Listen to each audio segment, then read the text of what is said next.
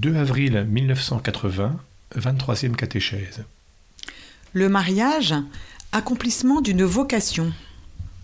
Aujourd'hui, notre rencontre a lieu au cœur de la Semaine Sainte, exactement à la veille de ce Triduum pascal, point culminant et lumière de toute l'année liturgique.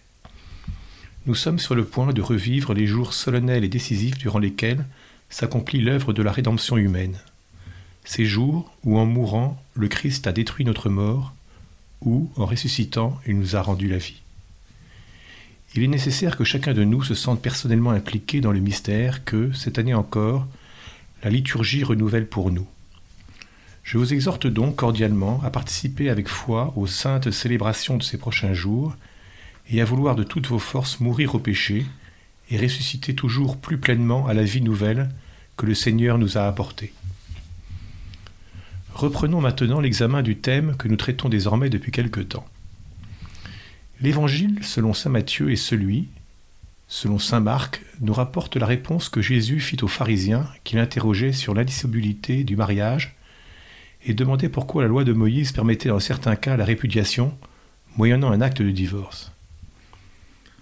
Après leur avoir rappelé les premiers chapitres de la Genèse, le Christ leur répondit.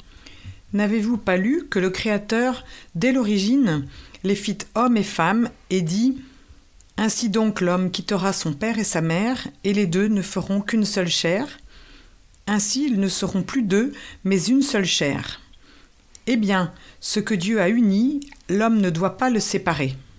Puis, répondant à leurs questions sur la loi de Moïse, Jésus affirma C'est en raison de votre caractère intraitable que Moïse vous a permis de répudier vos femmes, mais à l'origine, il n'en fut pas ainsi. Dans sa réponse, le Christ se réfère deux fois à l'origine, et c'est pourquoi, au cours de nos analyses, nous avons nous aussi tenté d'éclaircir le plus nettement possible la signification de cette origine, qui est le premier héritage dans le monde de tout être humain, homme et femme, la première attestation de l'identité humaine selon la parole révélée, la première source de la certitude de sa vocation en tant que personne humaine créée à l'image de Dieu lui-même. La réponse du Christ a une signification historique, mais pas seulement historique. Les hommes en tout temps posent des questions à ce sujet. Nos contemporains également, mais ceci se réfère non plus à l'acte de répudiation de Moïse, mais à d'autres circonstances et à d'autres lois. Leurs questions sont chargées de problèmes qu'ignoraient les interlocuteurs du Christ, ses contemporains. Nous connaissons les questions concernant le mariage et la famille qui, au dernier concile, ont été posées au pape Paul VI et qui, en cette période post-conciliaire, ne cessent d'être posées jour après jour dans les circonstances les plus variées. Elles proviennent de personnes seules, de conjoints, de fiancés, de jeunes, mais aussi d'écrivains, de journalistes, de politiciens, d'économistes, de démographes, en somme de tous les milieux de la culture et de la civilisation contemporaine. Je pense que parmi les réponses que le Christ donnerait aux hommes de notre temps, à leurs questions souvent impatientes, celle qu'il donna jadis aux pharisiens serait encore l'essentiel. Répondant à ces demandes, Jésus ferait d'abord et avant tout état de l'origine. Et peut-être même le ferait-il de manière plus décidée, plus absolue, étant donné que la situation tant intérieure que culturelle de l'homme d'aujourd'hui semble s'éloigner de cette origine et assumer des formes et des dimensions qui divergent de l'image biblique de l'origine en des points toujours plus distants. Il n'est toutefois aucune de ces situations qui surprendrait le Christ, et je suppose qu'il n'en continuerait pas moins à se référer à l'origine. C'est pour cette raison que la réponse du Christ exigeait une analyse particulièrement approfondie.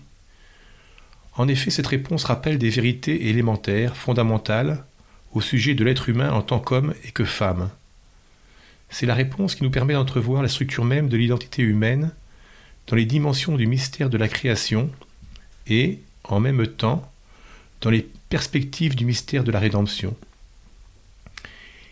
il n'y aurait pas moyen sans cela d'édifier une anthropologie théologique et dans son contexte une théologie du corps, d'où la vision pleinement chrétienne du mariage et de la famille tire également son origine.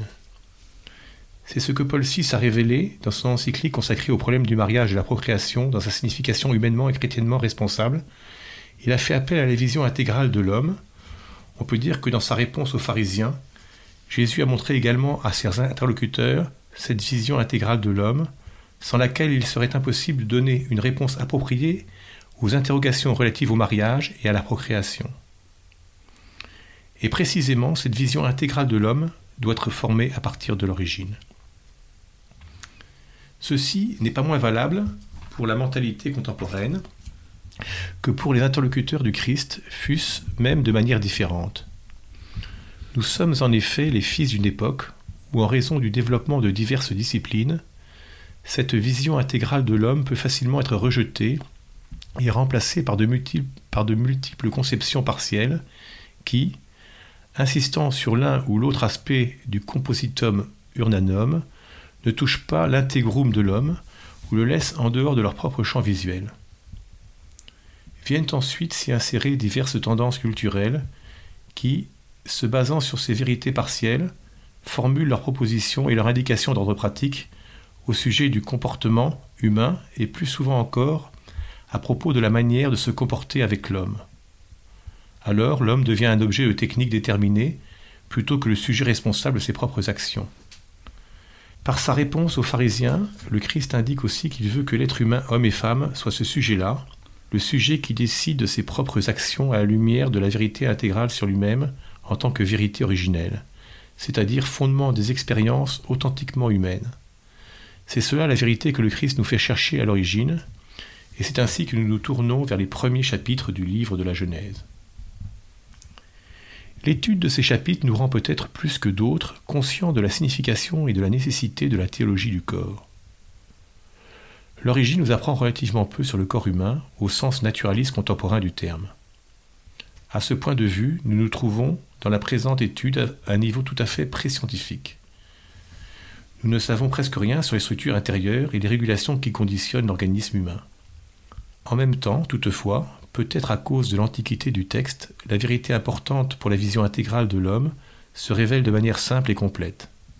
Cette vérité concerne la signification du corps humain dans la structure du sujet personnel, puis l'analyse de ces textes archaïques nous permet d'étendre cette signification à tout le domaine de l'intersubjectivité humaine, spécialement dans l'éternel rapport homme-femme grâce à quoi nous acquérons au sujet de ce rapport une optique que nous devons nécessairement mettre à la base de toute la science humaine relative à la sexualité humaine au sens biophysiologique.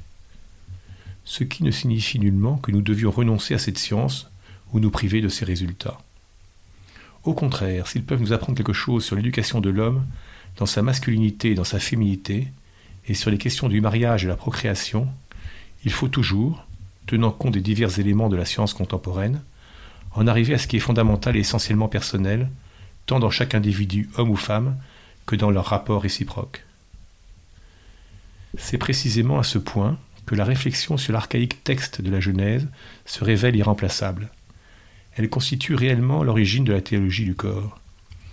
Le fait que la théologie comprend également le corps ne doit étonner personne et moins encore surprendre qui est conscient du mystère et de la réalité de l'incarnation. Du fait que le Verbe s'est fait chair, le corps est entré, dirais-je, par la porte principale dans la théologie, c'est-à-dire dans la science qui a pour objet la divinité.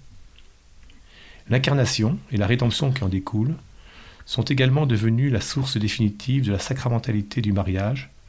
Nous en parlerons plus amplement au moment opportun. Les demandes faites par l'homme contemporain sont également celles que font les chrétiens.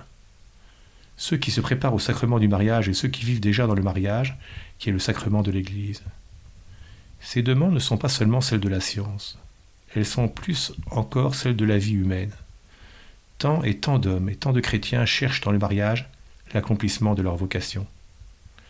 Et très nombreux sont ceux qui veulent y trouver la voie du salut et de la sainteté. Pour eux est particulièrement importante la réponse que le Christ a donnée aux pharisiens, zélateurs de l'Ancien Testament. Ceux qui cherchent dans le mariage l'accomplissement de leur propre vocation humaine et chrétienne sont appelés à faire de cette théologie du corps, dont nous trouvons l'origine dans les premiers chapitres de la Genèse, la substance de leur vie et de leur comportement. En effet, sur le chemin de cette vocation, il est absolument indispensable d'avoir profondément conscience de la signification du corps dans sa masculinité et dans sa féminité. Et il n'est pas moins nécessaire d'avoir une conscience précise de la signification conjugale du corps, de sa signification génératrice, étant donné que tout ceci, qui forment le contenu de la vie des époux, doit constamment trouver sa dimension pleine et personnelle dans la coexistence, dans le comportement, dans les sentiments. Et tout ceci d'autant plus que règne une civilisation conditionnée par une manière de penser et de juger nettement matérialiste et utilitaire. La biophysiologie contemporaine peut fournir de nombreuses informations précises sur la sexualité humaine. Toutefois, la connaissance personnelle de la dignité du corps humain et du sexe doit être puisée également à d'autres sources. La parole de Dieu lui-même en est tout particulièrement une. Elle contient la révélation du corps, celle qui remonte à l'origine.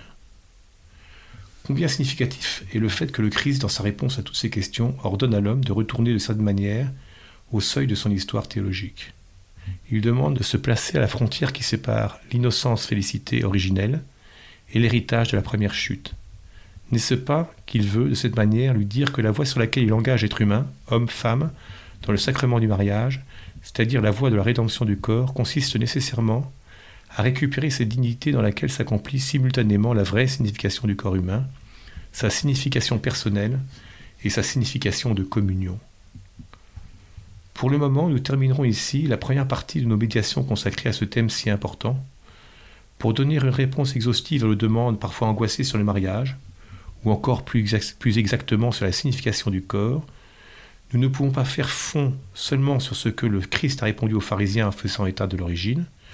Nous devons également prendre en considération toutes ces autres déclarations, desquelles il en ressort spécialement deux de caractère particulièrement synthétique.